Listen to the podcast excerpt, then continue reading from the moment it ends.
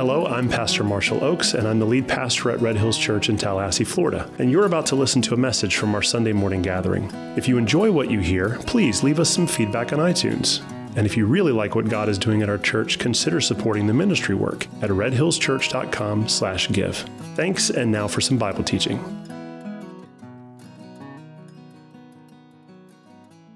Okay, we're in Isaiah chapter 5 through 6 today. Most scholars, when they start going through the book of Isaiah, they consider Isaiah 1 through 5 as kind of the introduction to the book.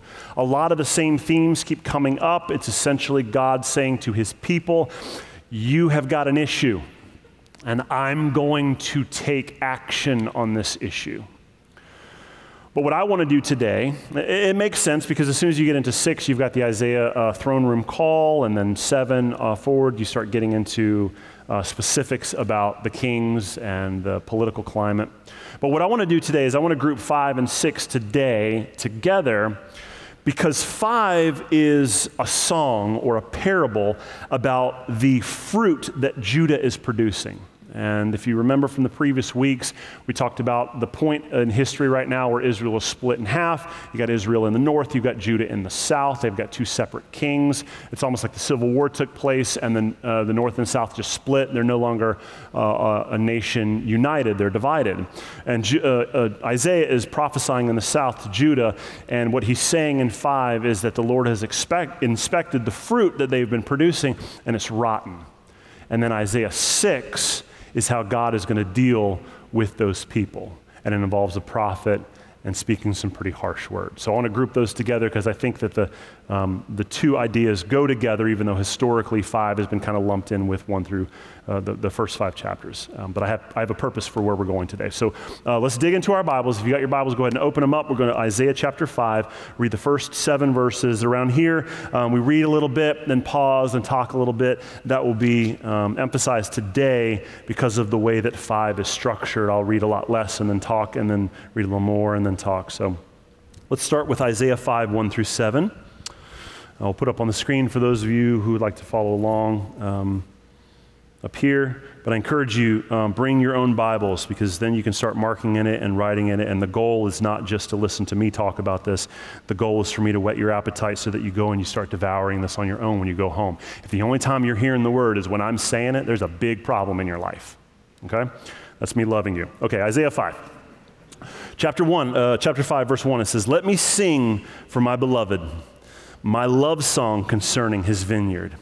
See, my beloved had a vineyard and it was on a very fertile hill, and he, and he dug it and he cleared it of stones and he planted it with choice vines and he built a watchtower in the midst of it and he hewed out a wine vat in it and he looked for it to yield grapes.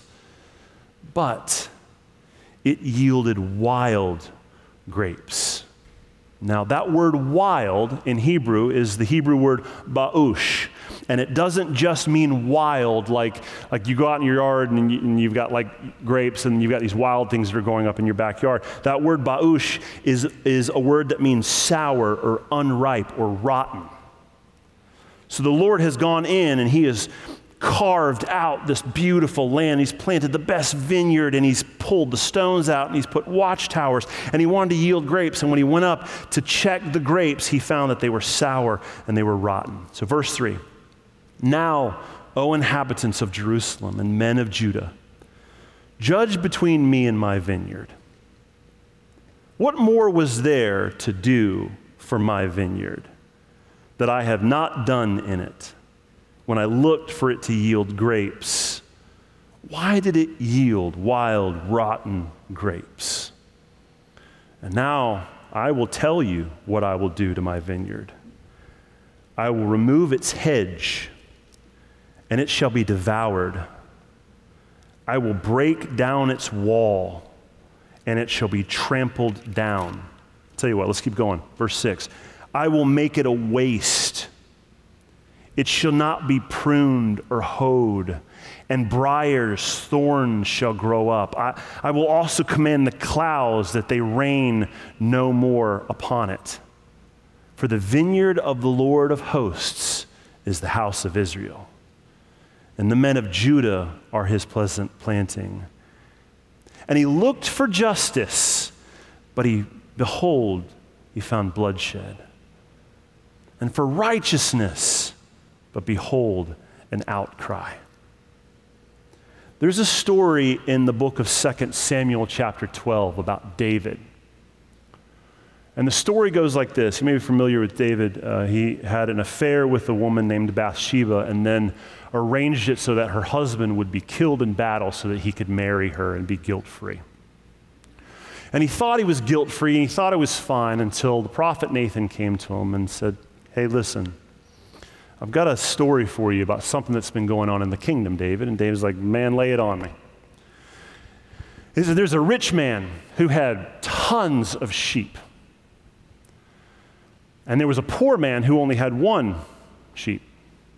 And the rich man was going to throw a party for his friends, and they all came in town. And the rich man, rather than slaughtering one of his sheep to serve his friends at his party, he went to the poor man. He took that sheep, he killed it, and he served it to his friends. What do you think about that, David? And David was fueled with anger, and he said, That man must die. And the prophet reached out his little finger and said, Behold, you are that man. And I share that story because I want you to start connecting these stories and these themes throughout Scripture because what's happening here in Isaiah is the same thing that happened with the prophet and David.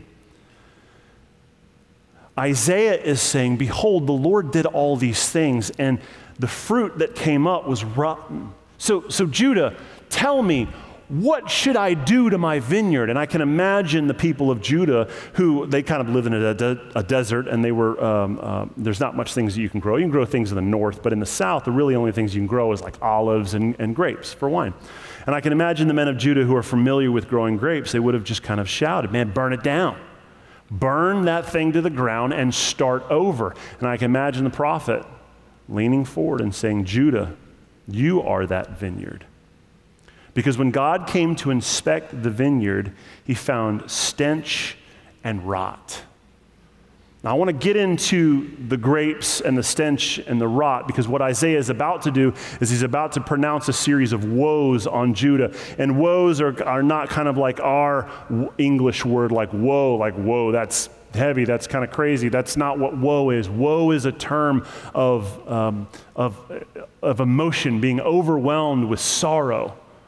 And what Isaiah is about to do is he's about to walk down through a series of woes on Judah. And what I want to do is I want to read those woes like they're the grapes being found on this vineyard. So if God comes in to expect, inspect the grapes of Judah and he's like, these are rotten. Well, what was rotten? What was the rotten grape? I want to read the woes as woe unto you for this, woe that this grape is rotten. And here's how it's rotten. But before I get to that, and I, I, only want to do this because I want to reinforce the beauty of taking that next step and getting serious about your Bible study, okay? Because there are, there are jewels in there that you miss if you're just only doing that Bible reading plan and running as fast as you can through it. I want us as a people to just treat this as beautiful and that requires some slowing down and some beholding. And there's something here that um, there's a, a play on words that we kind of miss in English that's only found in Hebrew. And the prophet does it for a purpose to drive home a point. And I want you to see it because it's, it's beautiful. So in, ch- in verse 7, he says, For the vineyard of the Lord of hosts is the house of Israel. So you are that vineyard. And the men of Judah are his ple- uh, pleasant planting. And then he says, He looked for justice but he found bloodshed. And he looked for righteousness, but he found an outcry. Now, the contrasts are those are a little interesting. He looked for justice. What did he find? He found bloodshed. And he's, he's looking for righteousness, and he found outcry. Now, that is powerful in and of itself, but if you read that with the Hebrew words for justice and bloodshed and righteousness and outcry, you see that the prophet is using a play on words to drive home a point that we miss. So let me read it this way. the word for justice is in Hebrew, mishpat. So the Lord came into the vineyard and he's looking for mishpat, but he found mispah.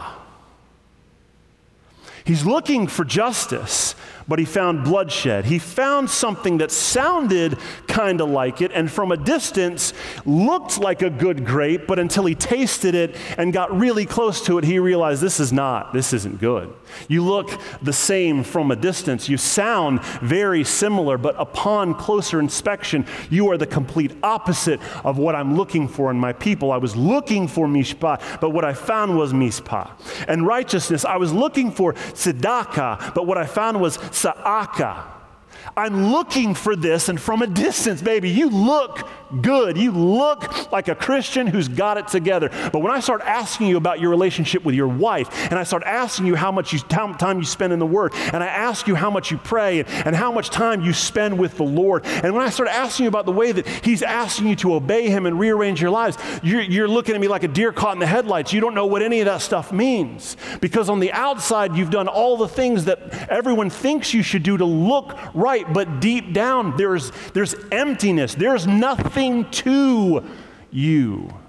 This is what the prophet's saying, and I want you to grasp the emotion of that. Because one of the prophet's jobs is to communicate not just the words of the Lord, but the passion and the emotion behind God's feelings on this matter. God is not a God who's just sitting in heaven saying, I'm very unpleased with you. No, He is worked up. I am very unpleased with you because I spent this time doing this and pulling rocks out and organizing people and calling them from foreign nations and blessing them and sending them down into slavery and pulling them back up by parting the Red Sea. And this is what you give me? You were supposed to be the kind of people that were a city on a hill. You were supposed to be the people among pagans that were, that were bearing my image to the entire world. And this is what you have. So I want you to wrap that imagery as we start going into the woes into your mind. So let's go to Isaiah chapter 5, verse 8. Now we're going to read these woes like they are the grapes. Woe to those who join house to house, who add field to field until there is no more room. And, and you've stacked so many houses together and so much field and land together that you have made to dwell alone in the midst of your land. You have so much land around you, you don't even have people anymore. You're surrounded by just land, more and more land. Verse 9 The Lord of hosts has sworn in my hearing. Surely many houses shall be desolate, large and beautiful houses without inhabitant. Why? Because here's what the Lord is going to do as a response to the people stacking up earthly resources and taking advantage of people to do it. Ten acres of a vineyard shall yield one bath, and an omer of seed shall yield one ephah. Now, you guys know how much that is, right? So that's, let's keep going. 10 acres of a vineyard will yield 5.5 gallons of wine. That's it. 10 acres. All the land you've amassed is going to produce five and a half gallons of wine. And you're going to stockpile in omer, 33 gallons of seeds and I'm going to intervene so that it only produces three and a half gallons of grapes. What is the rotten grape? In verses 8 through 10, it's the rotten grape of greed. Now, it's easy to read this and start injecting your own understanding into this and say, okay, well, this is about houses and land. So the takeaway here is I need, I need a smaller house or I need less land. That, that's, that's the wrong takeaway. The takeaway here is not the size of your house, the takeaway here is what that house does to you. The issue in the Bible is never stuff. The issue in the Bible is, all, is always how you view stuff. Is the stuff in your hands a resource for God to use, or is the stuff in your hand the things that you worship? And when the stuff in your hands is the thing that you worship, then whatever you have is never enough. And from the point of Joshua bringing the people of Israel into the land, there was a commandment from God to split up the land among all of the tribes. And the command was, I want you to take this, this area, excuse me, this area of land and give it to this tribe, and this area of land and give it to this tribe.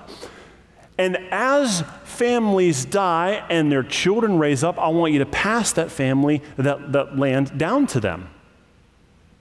So family stay, or, so land stays in the family. But what was happening in Israel was that the people who owns land started making deals with other people that owned land to get more land and ultimately resulted in enslaving their neighbors, expanding their own property and their own land, but enslaving their neighbors.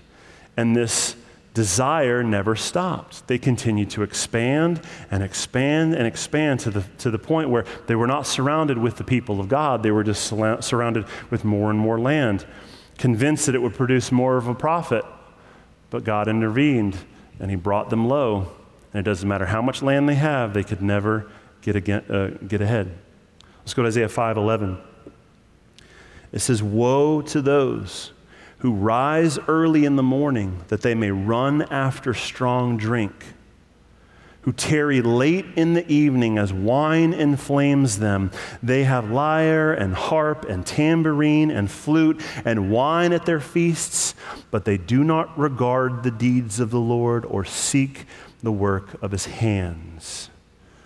What is the second rotten grape? It's the rotten grape of self medication. They have amassed so much land and so much wine, they use that wine to dull their sorrow and their sadness and their emotions. They get drunk to dull their senses. They want to be happy and not think about the sad things. This is the reason why many people turn to addiction. This is why many people turn to, to pills and to alcohol.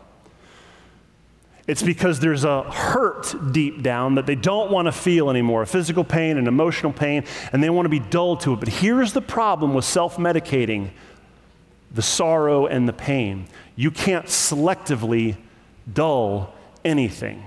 If you dull the pain, you also dull the joy. And you get to a place where eventually, this is what he says You can't regard the deeds of the Lord or see the work of his hands. You are medicating yourself so you don't feel the bad, but you're also robbing yourself of seeing the clear ways that he's working through that stuff to bring transformation. And so, as we start stockpiling with greed, we also get to this place where we start getting high on our own supply, and we can't stop saying no, and we start blurring the lines, and we start building parties, and we start telling ourselves we don't have to experience that because we can just look at the work of our own hands and we rob ourselves of seeing the work of the Lord's hands. Let's go to verse 13. He interjects in the woes to talk to us about what the Lord will do to respond to this. Therefore, my people who go into, uh, will go into exile for a lack of knowledge. That's interesting. Their honored men go hungry, and their multitude is parched with thirst. Therefore, Sheol has enlarged its appetite and opened its mouth beyond measure, and the nobility of Jerusalem and her multitude will go down, her revelers, and he who exults in her. Man is humbled, and each one is brought low, and the eyes of the haughty are brought low. But the Lord of hosts is exalted in justice, and the holy God shows himself holy and righteous. Then shall the lambs graze as in their pasture, and the nomads shall eat among the ruins of the rich.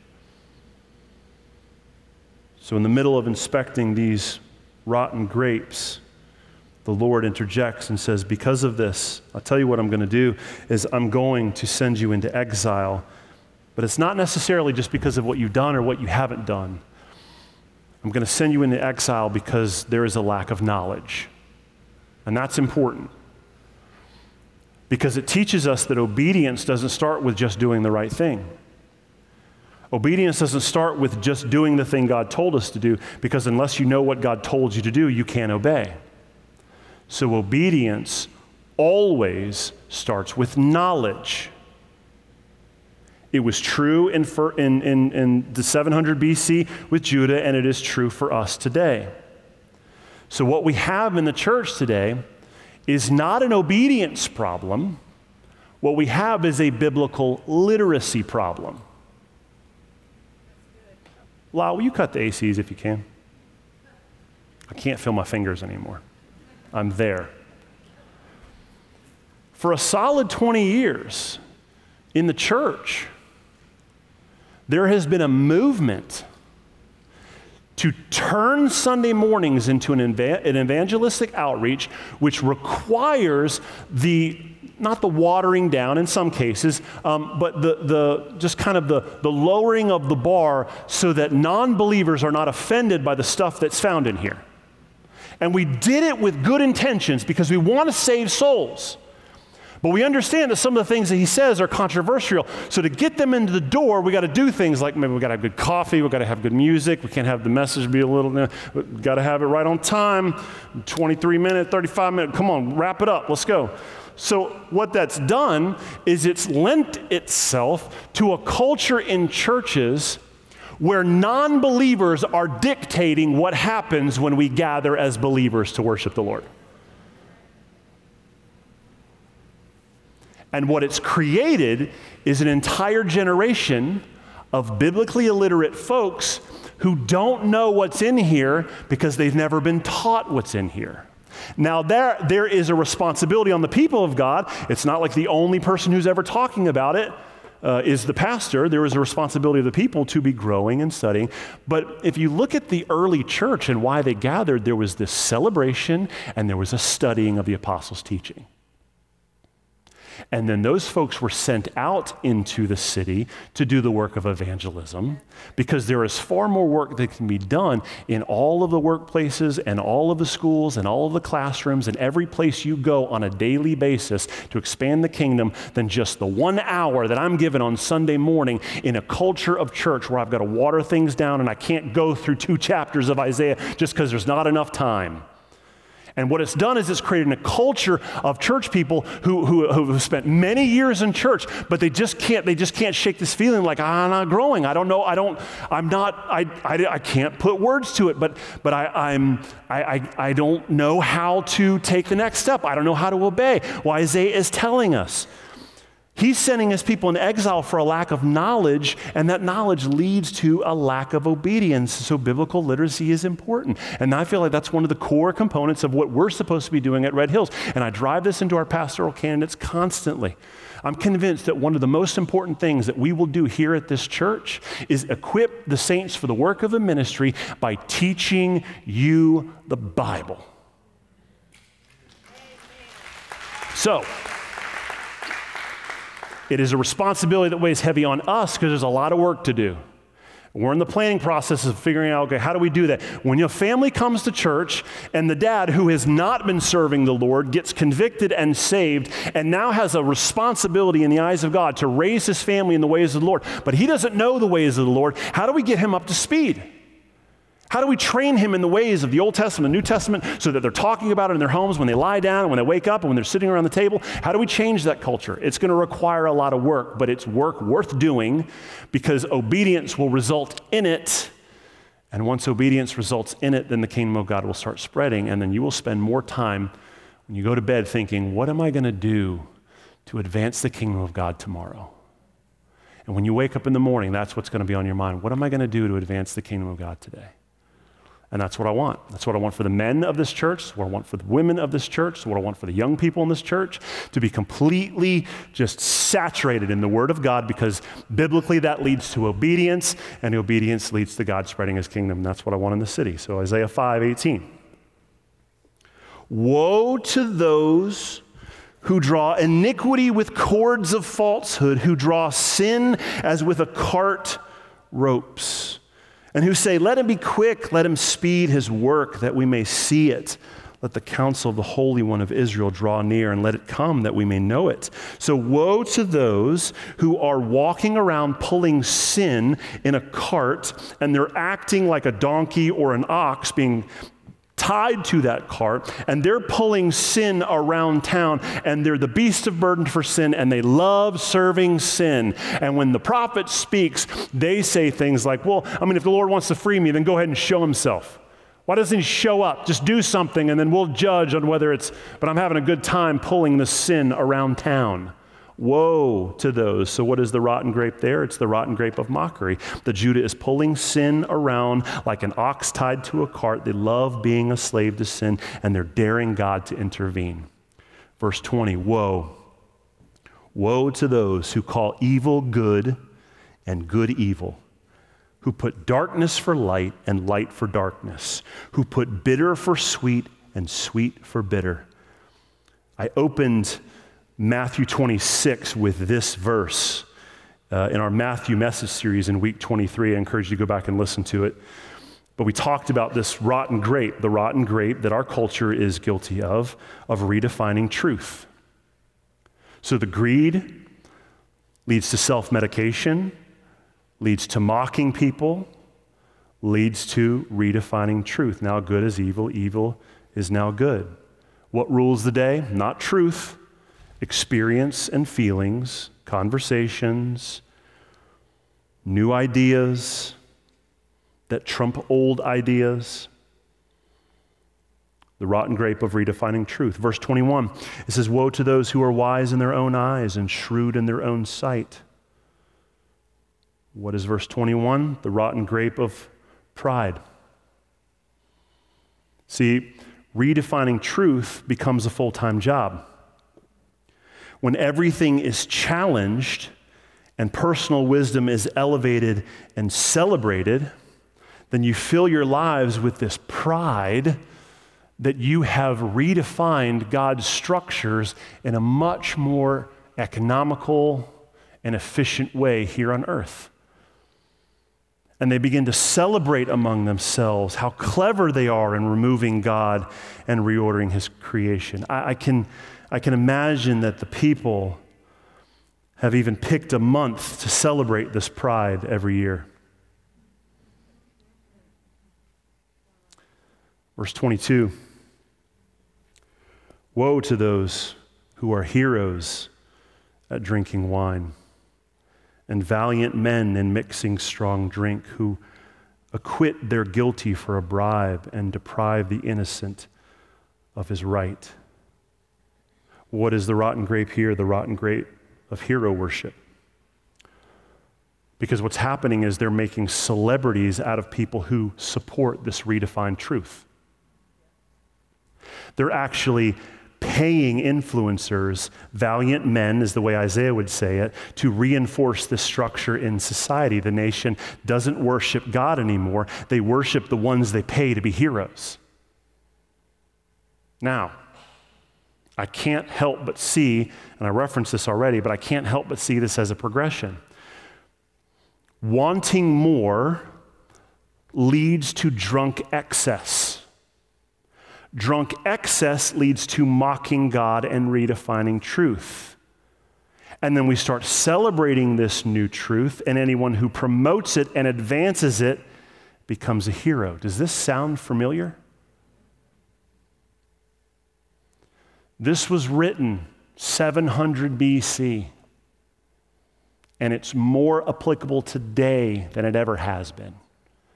Because sin always does the same thing, and the kingdom of darkness only has one play, and they run it constantly. If I can get a people to not be happy with what God has given them, they've got to have more. I've got them. Because what that leads to is they start getting drunk off of all the things that they accumulate in this world. And because they're drunk and they've accumulated so much, they start mocking God because their ways are successful and his ways weren't. And that forces them to take the next step of start redefining truth. We don't need his ways. And since this truth works and we all like it, let's pay people to advance it. Let's create entire social structures where people are used as pawns to advance ideas they don't even believe in, but like the people, and so they'll advance it anyway. Verse 24, what is God's response to this?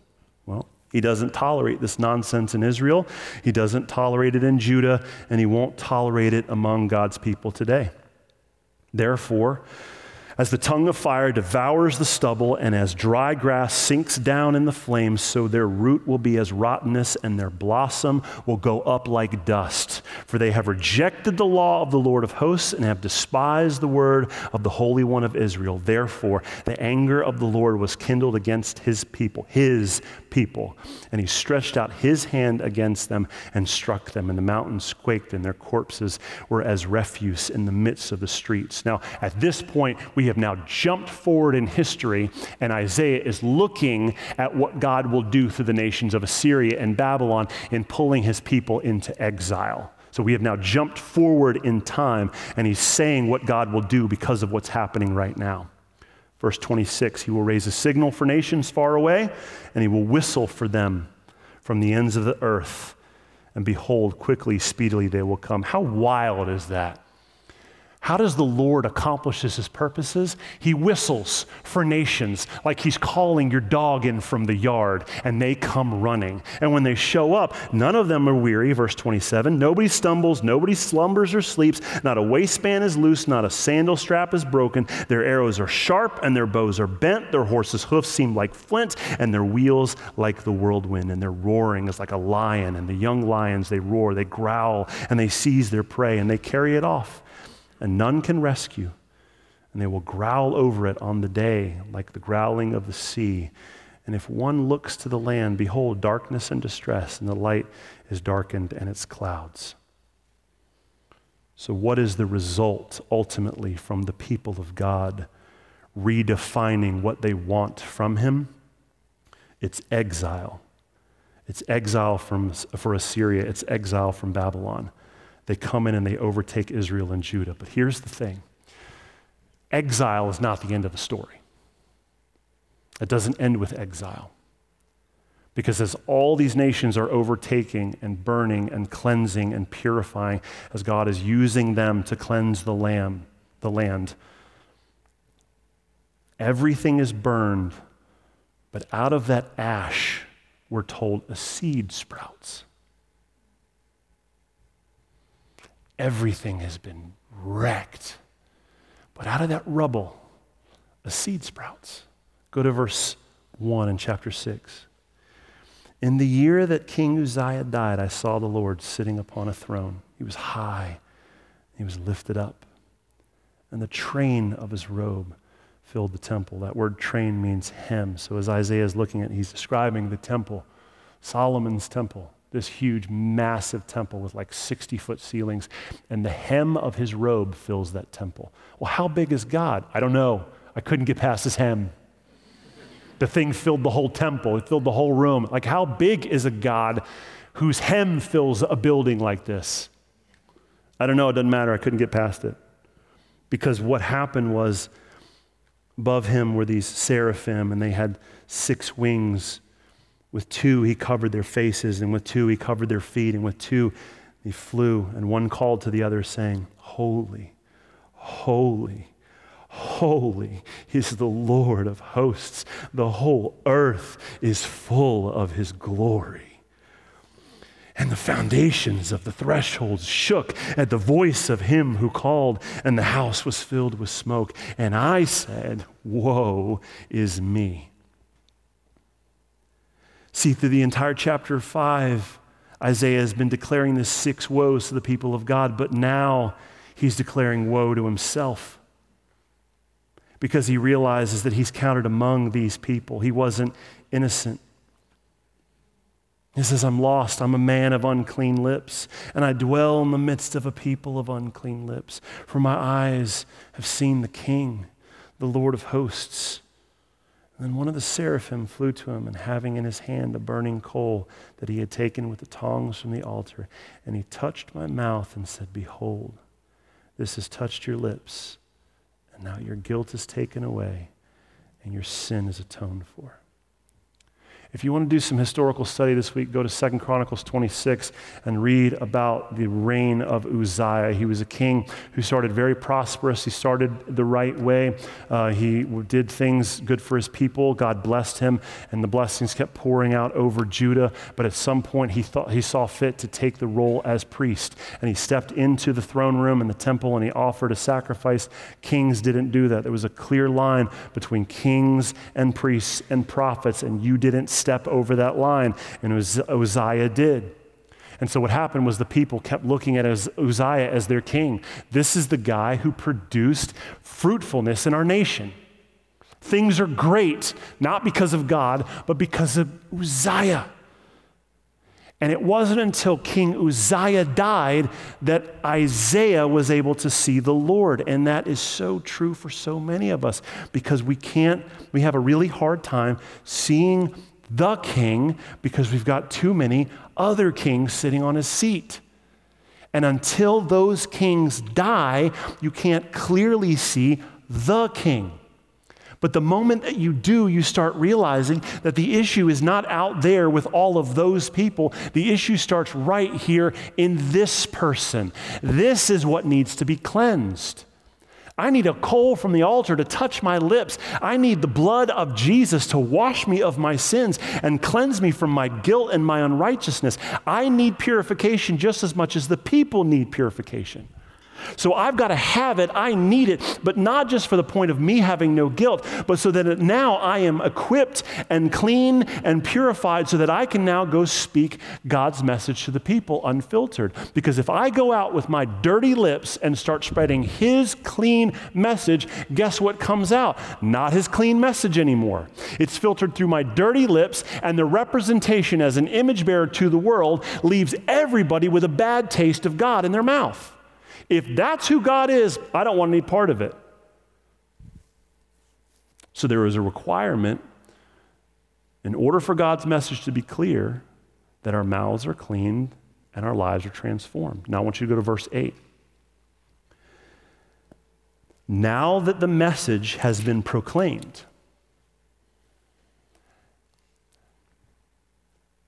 now that Isaiah has spoken to the people, and he has had this vision of the Lord, and now his lips are clean.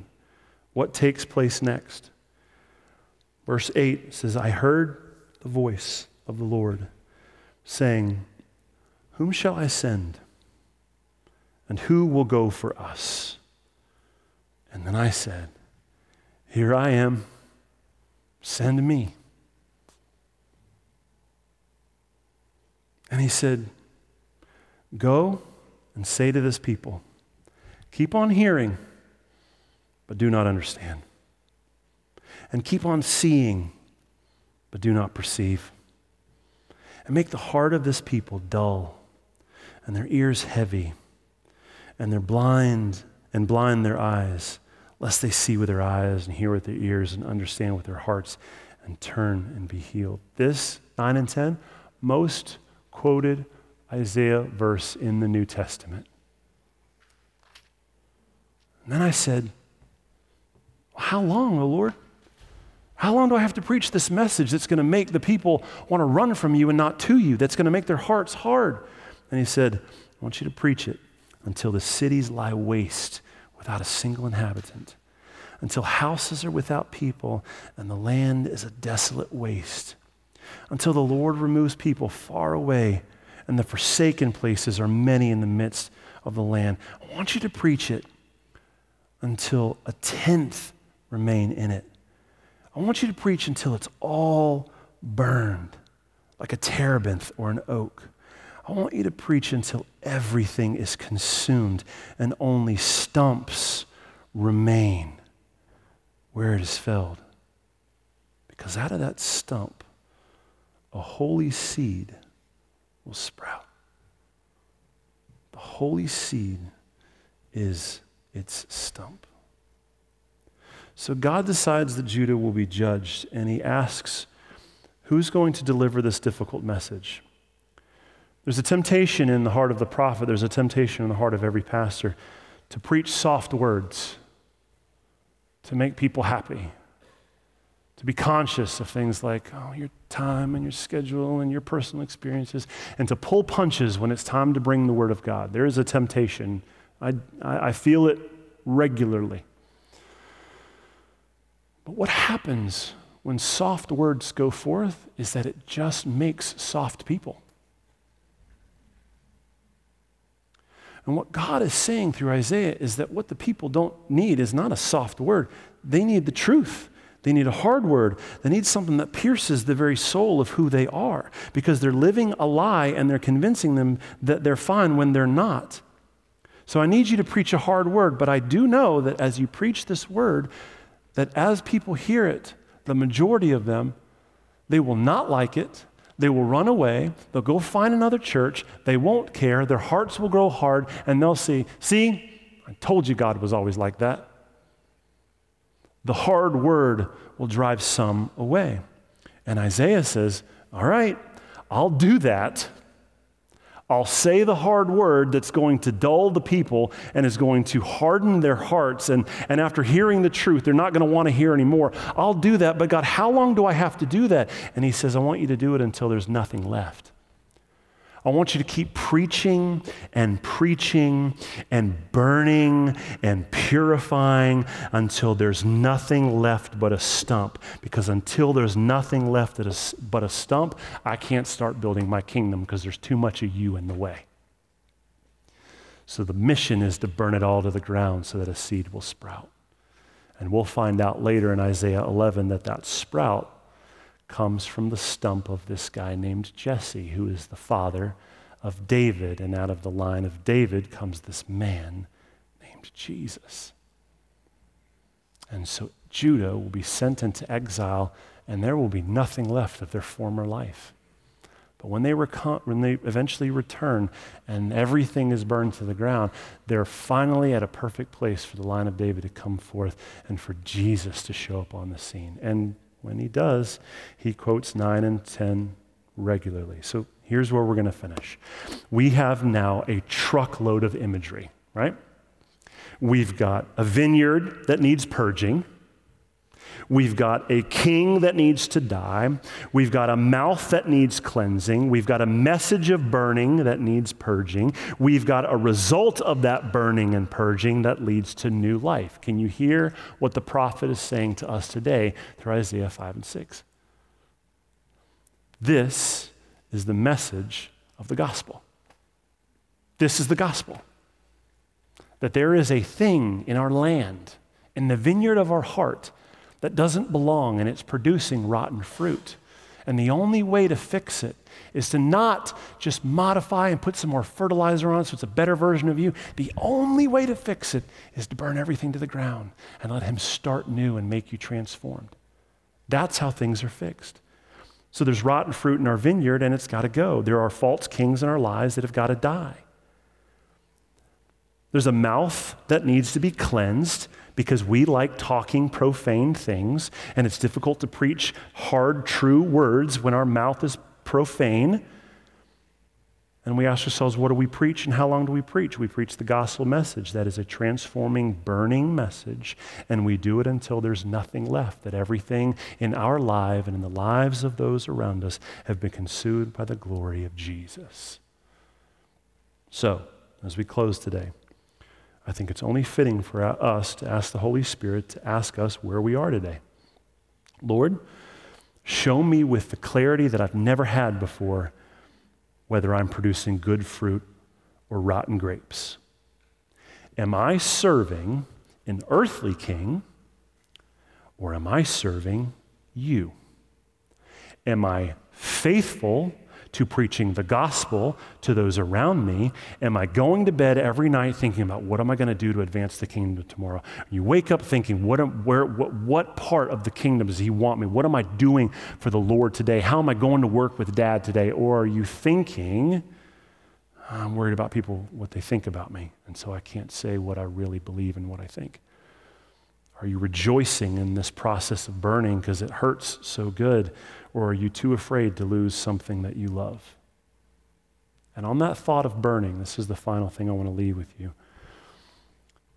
When you read through this and you see that God is telling the prophet, look, the way I'm going to fix this is through burning, through cleansing, through ripping down the highest trees and the biggest monuments you've built. I'm going to level all of them.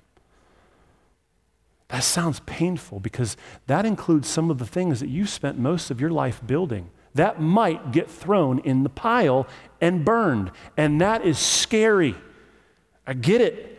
For some of you, it means you have to let go. You don't get control anymore. But let me, let me encourage you that burning on this side of the cross and this side of eternity feels way better than burning on the other side of eternity. Mark 8, 34 through 36. If anyone would come after me, let him deny himself and take up his cross and follow me. For whoever would save his life will lose it. And whoever loses his life for my sake and the gospel's will save it. For what does it profit a man to gain the, to gain the whole world, but lose his soul? Let's pray. Hello again, it's Pastor Marshall, and I just wanted to say thank you for listening to this message. If you want to hear other messages or maybe find out more about our church, you can visit redhillschurch.com. From there, you'll find links to our social media pages, message archive, and ways you can support the ministry work. Thanks again for spending time with us, and God bless.